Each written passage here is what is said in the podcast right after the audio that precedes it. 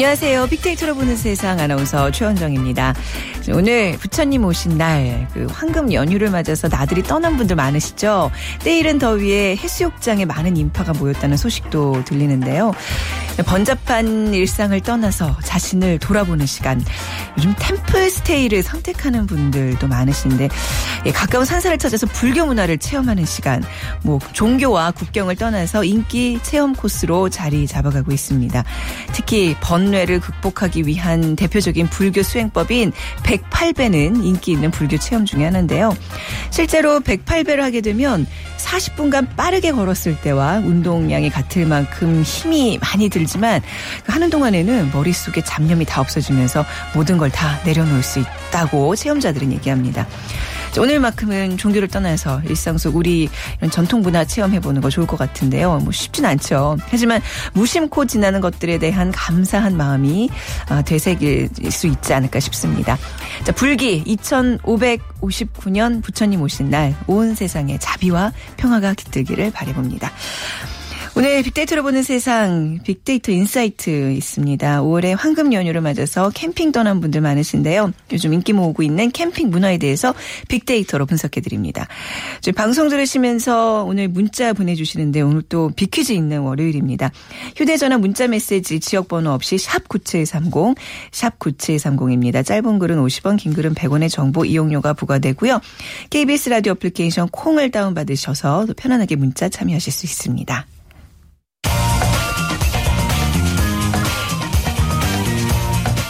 클릭 이슈 설왕설래 네, 화제 이슈들을 빅데이터로 분석해보는 시간 위키플스의 정영진 편집장과 함께합니다. 안녕하세요. 네, 안녕하세요. 정영진입니다. 네, 어디 연휴에 떠나시지도 못하시고 또 오늘 저희와 이렇게 함께하고 계시는데요. 네. 어, 떤 이슈들이 온라인에서 거론되고 있죠? 네, 지금 보면 뭐 제일모직 화재 오늘 새벽에 있었죠. 2시 네. 20분경에 아, 불이 났었고 아침 6시쯤 이제 다 어느 정도 큰 불이 정리가 됐다고 하는데 굉장히 뭐 많은 옷들이 있었기 때문에 그 네. 화재 규모가 상당히 좀 컸습니다.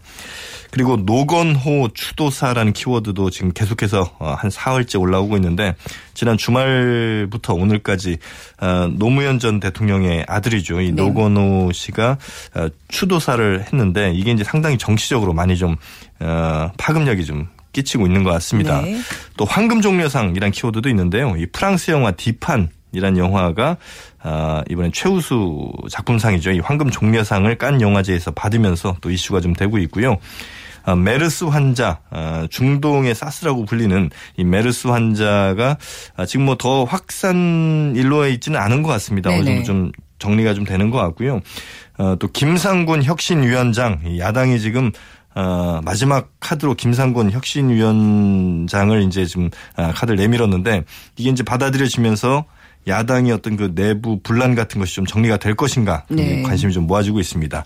또 세자매 자살이란 키워드도 좀 안타깝게 있는데요. 이 부천에 사는 어, 세 명의 그 자매가 생활고 등을 이유로 이제 네. 스스로 안타까운 선택을 좀 했다는 거죠. 또 안병훈 피주의 우승이란 키워드도 있습니다.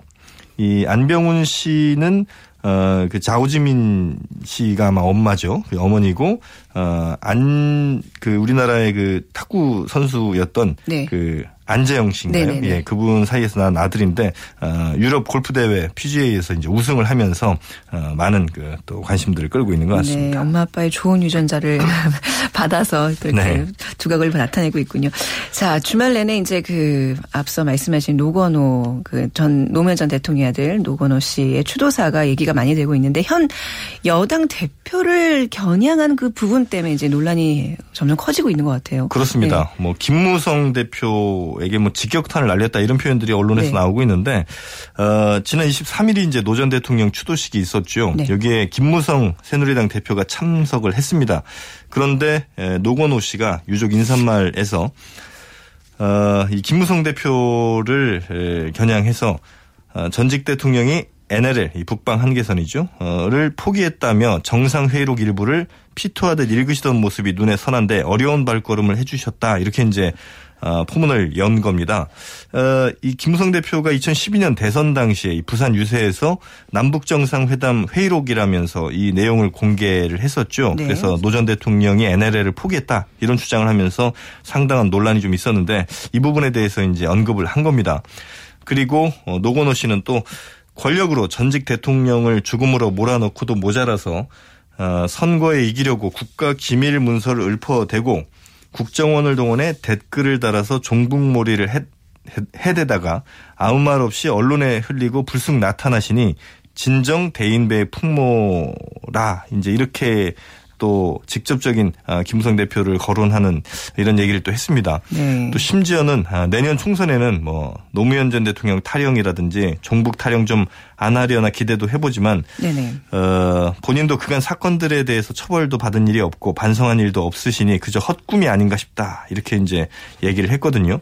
이런 예기치 못한 그 노건호 씨의 어떤 면전 비판에 음. 김무성 대표 상당히 표정이 좀 굳었고 어, 이 추도식 후에 이 참배를 하고 나오다가 어, 많은 사람들 참석한 많은 사람들에게 야유를 또 듣는 이런 일들이 있었습니다. 또 네. 일부 추모객들이 어, 김무성 대표에게 생수통을 던지는 이런 일들도 어, 발생했습니다. 네, 이 발언 자체가 뭐 여당도 당황했지만 야당에게도 큰 부담이 되지 않을까 싶기도 한데 온라인에서도 논란이 굉장히 가중되고 있는데 어떤 반응들이 주를 이루고 있나요? 네, 일단 크게 보면요, 아, 예의에 좀 어긋난 짓을 벌인 것 같다. 이제 이런 의견들이 많이 좀 있고요. 어, 이게 이제 한 축이라면 또 다른 한 축에서는 좀 시원하다. 아, 이런 이제 아, 판단들도 좀 있는 것 같습니다.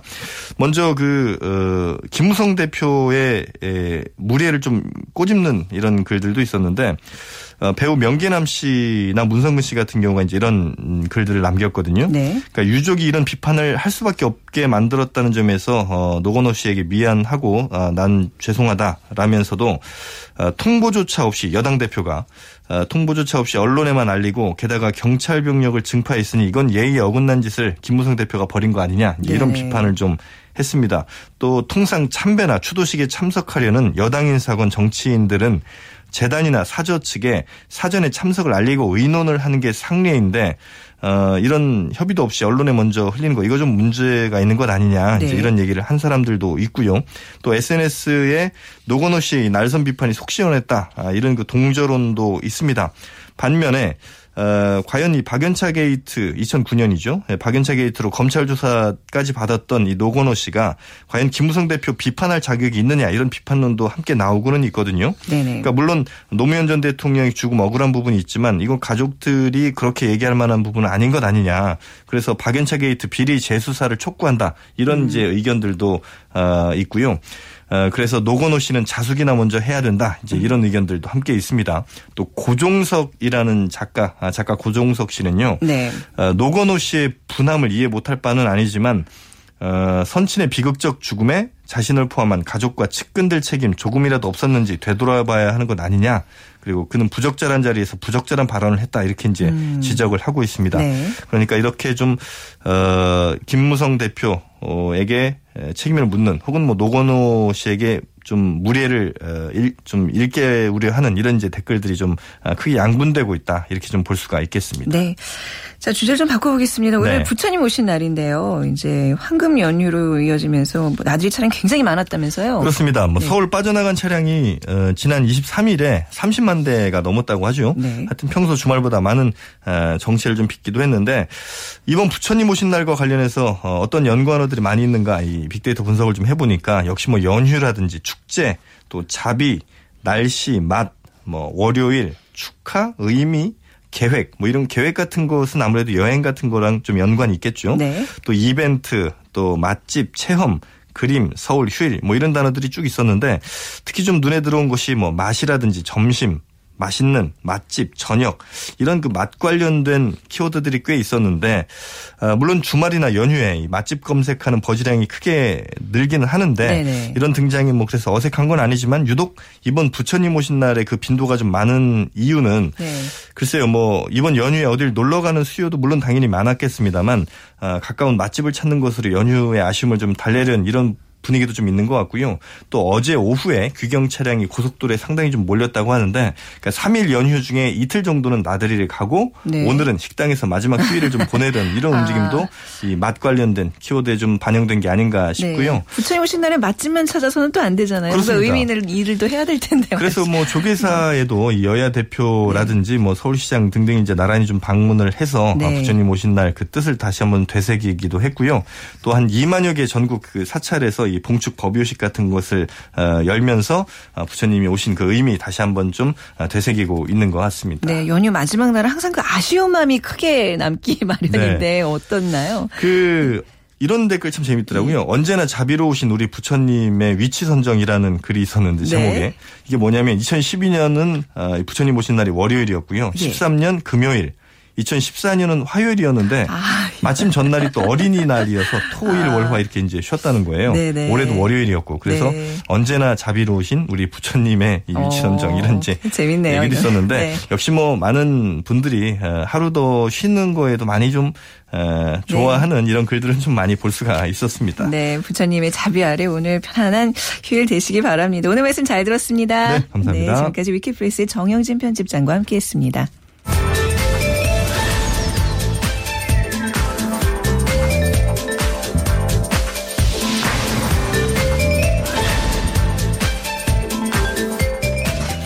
네, 오늘 빅데이터로 보는 세상 빅퀴즈 내드리도록 하겠습니다. 지금 들으시면서 뭐 문자로 참여해 주시고 또 뭐 이렇게 연휴 동안 여러분들 재밌는 일이나 또 방송에 대한 의견 함께 보내주시면 되는데요. 자, 문제 나갑니다. 오늘은 석가모니의 탄생일 석가탄신일입니다.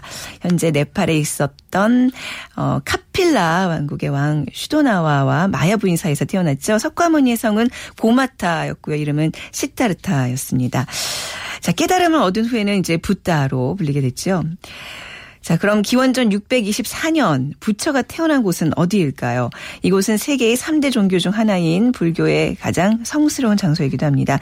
네팔 테라이 지방 남서부에 위치한 바로 이곳은 기독교도에게 예루살렘이 또 이슬람교도에게 메카 그렇듯이 전 세계 불교도에게 경건한 성지입니다. 1번 유토피아, 2번 뉴욕, 3번 땅끝마을, 3번 룸비니.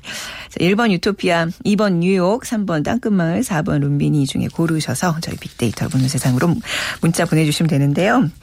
쉽죠? 예, 더 힌트 필요 없으시죠? KBS 라디오 애플리케이션 콩, KONG로 들어오셔서 정답 남겨주셔도 되고요. 휴대전화 이용하실 분들은 지역번호 없이 샵 9730, 샵 9730 누르시고 문자 남겨주시면 됩니다. 짧은 글은 50원, 긴 글은 100원의 정보 이용료가 부과되고요. 저희가 3만원 상당의 문화상품권, 또 5만원 상당의 백화점 상품권 선물로 드리겠습니다.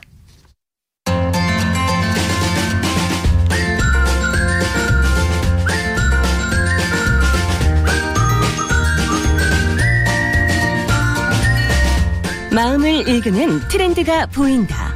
빅데이터 insight.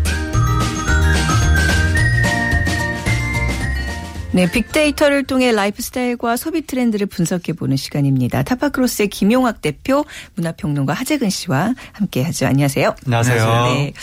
자, 오늘 그 이제 연휴 마지막 날이라 어떤 캠핑촌에서 텐트 접는 분들이 많으실 것 같아요. 네. 그렇죠? 딱 그런 지금 시간인데 자 오늘 캠핑 얘기 재밌을 것 같아요. 네. 네.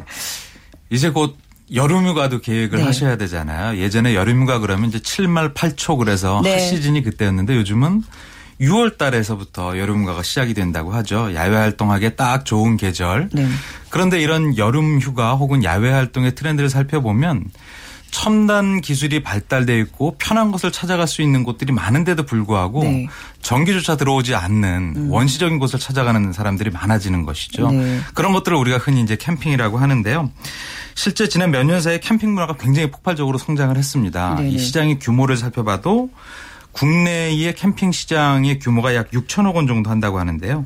이거는 2008년도의 규모보다 약 30배, 30배 가량 성장한 규모거든요. 또 캠핑 인구만 해도 약 200만 명이라고 하니까 네. 가히 트렌드라고 볼 수가 있는 거죠.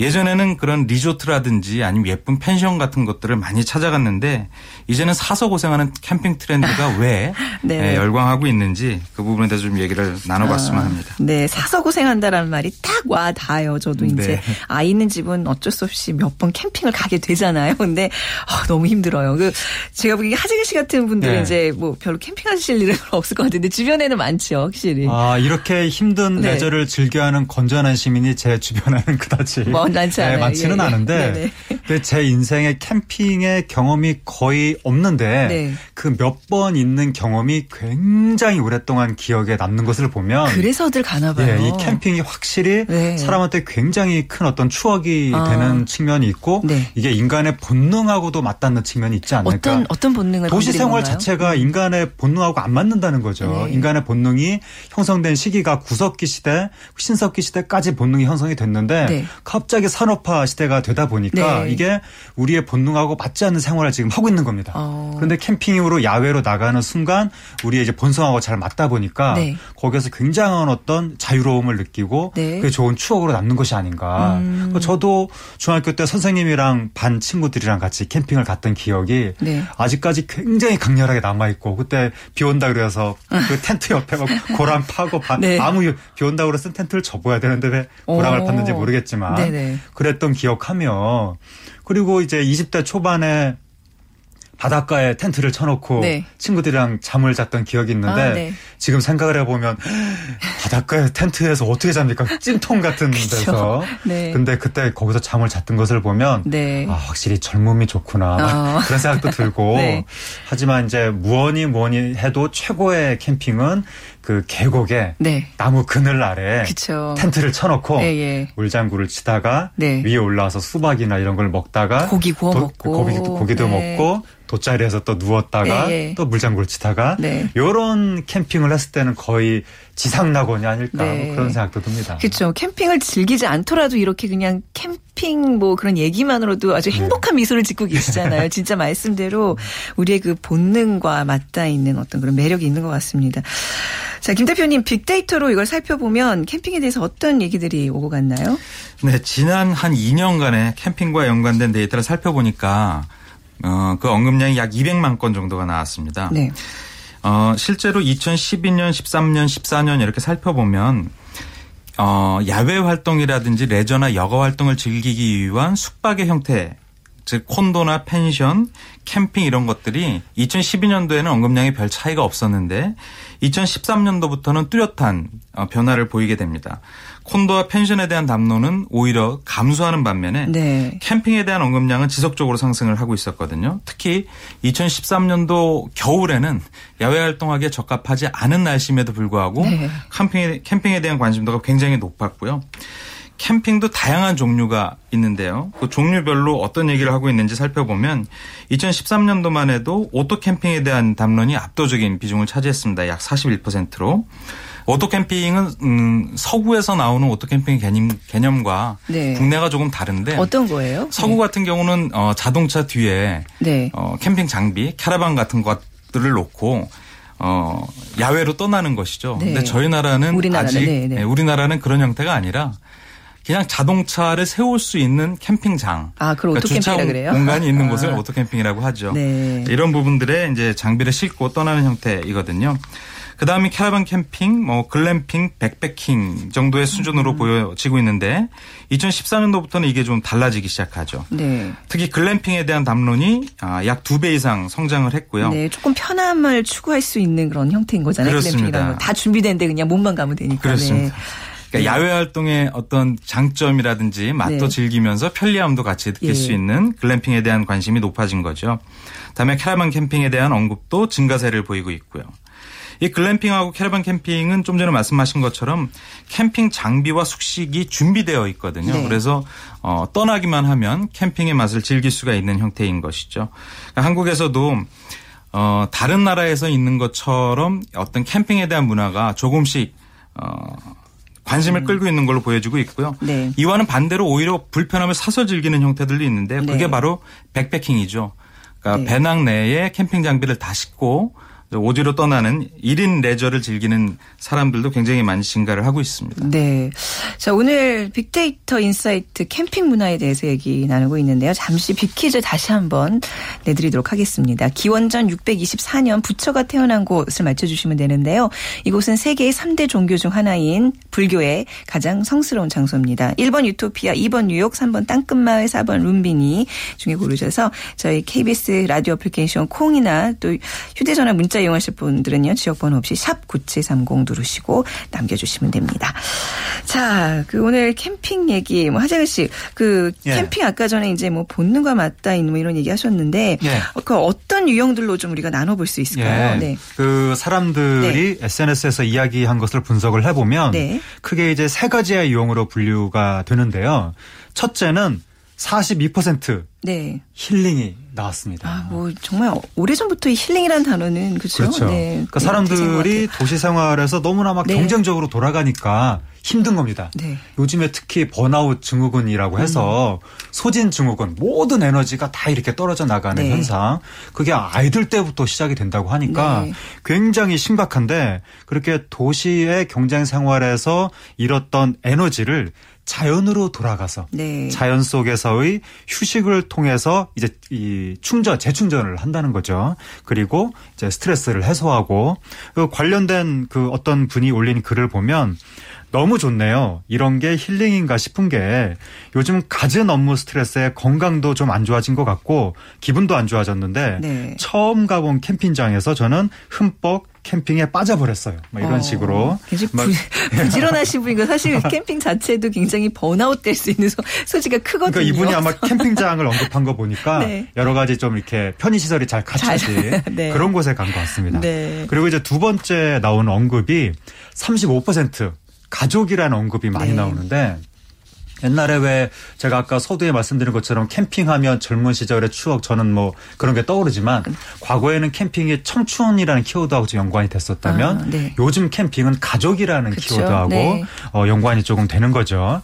특히 이제 캠핑에 가서 아빠의 활약이 시작이 되면 네. 네. 평소에 집에서 아버지하고 아이들이 사실은 별로 그렇게 친밀하게 지낼 일이 없을 때가 많은데 한국적인 가정 환경 속에서는 네. 주로 이제 어머니의 활약이 큰데 캠핑장에 가면 아버지와 아이들이 이렇게 친밀하게 활동을 하면서 거기에서 느끼는 어떤 아버지의 만족도라든지 음. 또이 아이들의 만족도 이런 게 굉장히 이제 높게 나타나는 것으로 보이고 실제로 캠핑하고 관련된 연관어 순위를 보면 가족이 제일 많이 나오고 그 다음에 친구인데 네. 그리고 세 번째로 많이 나오는 게 아빠가 등장을 합니다. 그럼, 예, 예. 그러니까 엄마보다 아빠가 등장을 많이 하는 것이 네. 상당히 좀 특이하게 아, 느껴지는 음, 어, 거라고 할 수가 있고요. 캠핑의 주체는 아버지예요. 그 캠핑장 가서 엄마가 무슨 뭐 텐트 치고 엄마가 밥하고 이러면 사실 이게 조금 사람들이 따가운 시선으로 보게 되죠. 네. 무조건 아빠가 해야 돼요. 그래서 일부 아버지 이것 때문에 너무 고생이 네, 힘들죠. 네. 느껴진다고 합니다만 네. 어쨌든 그리고 셋째로 많이 나오는 것이 22% 네. 자녀 교육. 네. 그러니까 요즘에 이제 부모님들이 자녀를 도시에서만 교육시킨다고 할 때 뭔가 좀 불안한 음. 구석이 있는 겁니다. 우리 네. 아이들이 너무 비인간적으로 크는 것은 아닐까. 네. 뭔가 조금 주체적인 삶을 살 만한 어떤 인간적인 여력을 제대로 길러주지 못하는 것은 아닐까. 음. 그런 것에 대한 걱정이 있는데 자연 속으로 갔을 때 아이들이 뭔가 조금 원만한 성격으로 자라나게 네. 되고 어떤 그 인간적인 더 덕성도 길러지게 되고 자연의 소중함이라든지 독립심도 길러지게 되고 네, 네. 이런 기대를 아, 부모님들이 하기 때문에 예. 그런 교육적인 효과를 바라고 또 요즘에 캠핑 열풍이 많이 나타나고 그렇죠. 있는 것 그렇죠. 같습니다. 네. 저도 뭐 그냥 말로는 아, 너무 가면 뭐 힘들고 정리하는 거 과정 귀찮고 말씀은 드리지만 사실 캠핑을 가야 되겠다 마음을 먹으면 그 준비 과정이 굉장히 설레요. 그죠 어린아이 것처럼 굉장히 들뜨게 되는데 그런 준비 과정을 빅데이터를 통해서 좀 알아볼 수 있을까요? 네, 말씀하신 것처럼 여행이라는 거는 여행 자체도 즐겁지만 준비 과정이 사실 그 설레임이라든지 네. 이런 것들이 가장 핵심인데요. 캠핑의 형태에 따라 그 대중들이 고민하는 바가 이제 조금 특성을 보이고 있는데요. 오토 캠핑 같은 경우는 모든 거를 그 캠핑을 떠나는 사람들이 준비해야 되기 때문에 코펠이나 버너와 같은 장비부터 캠핑장의 주변 시설이라든지 즉 샤워실이나 전기 사용 여부 뭐 네. 이런 것들이겠죠. 이런 부분에 대한 언급들이 관심도가 막 높게 나타났고요. 글램핑이나 캐러반 캠핑 같은 경우는 부대 시설 음. 즉 인테리어가 잘 되어 있는지 네. 침대나 에어컨 같은 것들은 어떤 상태인지 네. 아니면 뭐 주변에 매점이 있는지 이런 편의 시설들에 대한 관심이 높게 나타났고요. 요즘에 또 이제 안전 시설 여부에 대해서도 그렇죠. 많이 그렇습니다. 꼼꼼히 체크하신 것 같아요. 네. 드리고 싶은 말씀인데요. 네. 일전에 또 큰 안전사고가 맞습니다. 있지 않았습니까? 네. 그래서 어, 그런 부분들에 대한 정보도 꼼꼼히 살펴보시고 준비를 하셔야 될 것 같고요. 네. 백패킹 같은 경우는 혼자 다 짐을 짊어지고 가야 되니까 네. 부피를 줄이는 어. 방법이라든지 아니면은 식사를 간편하게 할 수 있는 간편 식사에 대한 정보 같은 것들에 대한 관심이 굉장히 높게 나타났습니다. 네. 이 캠핑과 관련된 산업 뭐 지금 굉장히 어마어마하게 발전하고 있는 것 같은데 앞으로는 어떨까요? 전망은 어떻게 보시는지요? 네. 굉장히 큰 관심을 끌고 있긴 하지만 네. 다른 나라에 비해서 우리나라의 캠핑 성장은 아직 초보적인 단계죠. 그런 네. 부분에서 숙제도 많이 있다라고 볼 수가 있을 텐데요. 첫 번째가 자동차 산업하고의 관계입니다. 일전에 굉장히 큰 자동차 기업에서 연구개발 아이디어 페스티벌을 실시한 적이 있었는데요. 그 중에서 대상을 받았던 것이 굉장히 흥미롭습니다. 네. 뭐냐면 자동차 도어를 열면 캠핑에 적합한 그늘막이 생기는 일명 걸윙 도어가 이제 대상으로 선정이 되었었는데요. 네. 굉장히 큰 이목을 끌었었던 사례죠. 또 캠핑카에 적합하게 차량을 튜닝할 수 있는 것들이 이제 합법적으로 법제화가 정리가 되면 이 부분에 대한 튜닝 시장도 크게 성장을 할 수 있을 거로 생각이 되고요. 네. 두 번째는 레저 문화하고 캠핑 문화하고의 통합 혹은 이제 연계라고 볼 수 있는데요. 서구에 비해서 저희 우리나라의 캠핑은 그냥 어, 야외에 나가서 가족들이 먹거나 자거나 이런 형태가 되어 있는데 낚시나 카약이나 하이킹 혹은 트레킹과 같은 레저 문화하고 캠핑하고의 같이 통합적으로 병행하는 네. 이런 형태의 문화들도 고민이 돼야 될 거라고 볼 수가 있고요. 세 번째는 식품이나 주류 산업인데요. 음. 어, 이게 1인 가구 증가하고 맞물려서 네. 혼자 자신만의 어떤 힐링을 위해서 떠나는 캠핑족들한테 필요한 식품 산업의 변화도 있을 수 있다라고 생각이 됩니다. 네.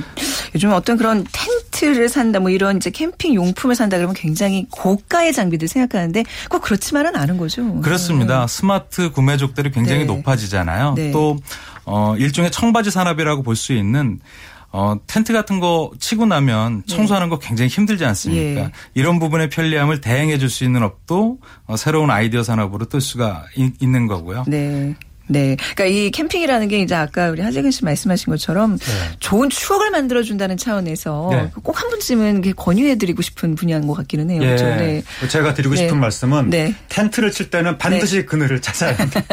그늘 없는 곳에 텐트를 치면 정말 괴롭고 그래서 캠핑장을 알아보실 때도 네. 주변에 이 그늘이 있고 쾌적한 부대 시설이 있고 네. 조금 이렇게 개울 같은 것이 있는가 음. 이걸 알아보셔야지 그쵸. 황무지가 가다가 요즘 워낙에 우후죽순으로 막 생기 기 때문에 예. 그런 어떤 그 지형 조건을 잘 알아보셔야 되고 네. 그다음에 방금 말씀하신 대로 여기가 정말 안전한 맞아요. 안전이 있는지. 최고예요. 예, 안전만 담보된다면 힘든 캠핑장이 아니라 글램핑장 이런 데 가도 네. 굉장히 쾌적하게 음. 즐길 수가 있고 이제 또 하나는 간편한 캠핑이 되어야 한다. 네. 마치 이사를 가는 것처럼 팔발이 싸들고 가면 고생길이기 네. 때문에 어. 남들한테 과시할 거 이런 거 생각하지 맞습니다. 말고 간편하게 즐긴다는 느낌으로 안전하게 네. 캠핑장에 찾아가시면 네. 좋은 추억을 네. 자녀들에게 만들어줄 수 있을 것 같습니다. 진정한 행복을 찾아 떠나는 캠핑 되시길 바랍니다. 오늘 말씀 두 분 잘 들었습니다. 네, 타파크로스의 김영학 대표 문화평론가 하재근 씨와 함께했습니다. 고맙습니다. 감사합니다. 자 오늘 비퀴즈 정답은 4번 룸빈입니다. 부처가 태어난 곳. 자 0680님, 3대가 함께 대원사에서 점심 공양 봉사하고 있습니다. 부처님의 사랑이 소외된 곳에서 꽃피기를 기원합니다. 문자 주셨고요. 1552님, 부처님 오신 날 방송 같이 참여합니다. 세상이 깨끗하고 정다웠으면 사람 살기 좋은 세상이 될 텐데 라고 어, 수원 인계동 애청자분께서 보내주셨고요. 0408님, 일하면서 좋은 정보 많이 듣고 갑니다. 처음 문자 보내는데요. 휴일인데 그 근무 중이라 힘듭니다. 오늘은 퇴근 후에 와이프와 아들 데리고 5년 만에 극장 한번 가보려고 합니다. 문화 상품권 탐나네요 하셨는데 어, 보내드릴게요. 예, 오늘 얼른 저희 들어가셔서 퇴근 후에 좋은 시간 보내시고요. 9255님 초파일에 부처님 뵈러 갔는데 허리 협착증 수술 두 번 하고는 못 다녀오고 있습니다. 그래서 초파일 날 마음이 우울해요. 지금 쉬면서 방송 듣고 계시다고 요. 그리고 0105님 모든 분들이 부처님과 같은 마음씨 없이로 살아가면 얼마나 좋을까요? 저도 동감이고요. 2076님 아침 일찍 시어머님과 함께 절에 와서 300배를 했더니 다리가 후들후들합니다. 아 그래도 어머님 모시고 다녀오신 거 너무 잘하신 것 같네요. 저희가 백화점 상품권 보내드리도록 하겠습니다. 자 그리고 5157님 군산 시내 버스 기사분이시라고요. 네 좋은 날 되소서 하고 응원의 메시지 보내주셨습니다. 많은 분들 진심으로 감사드리고요. 오늘 어, 남은 시간 편안하게 보내시고 저는 내일 오전 11시 10분에 다시 찾아뵙겠습니다. 빅데이터로 보는 세상 지금까지 아나운서 최현정이었습니다. 고맙습니다.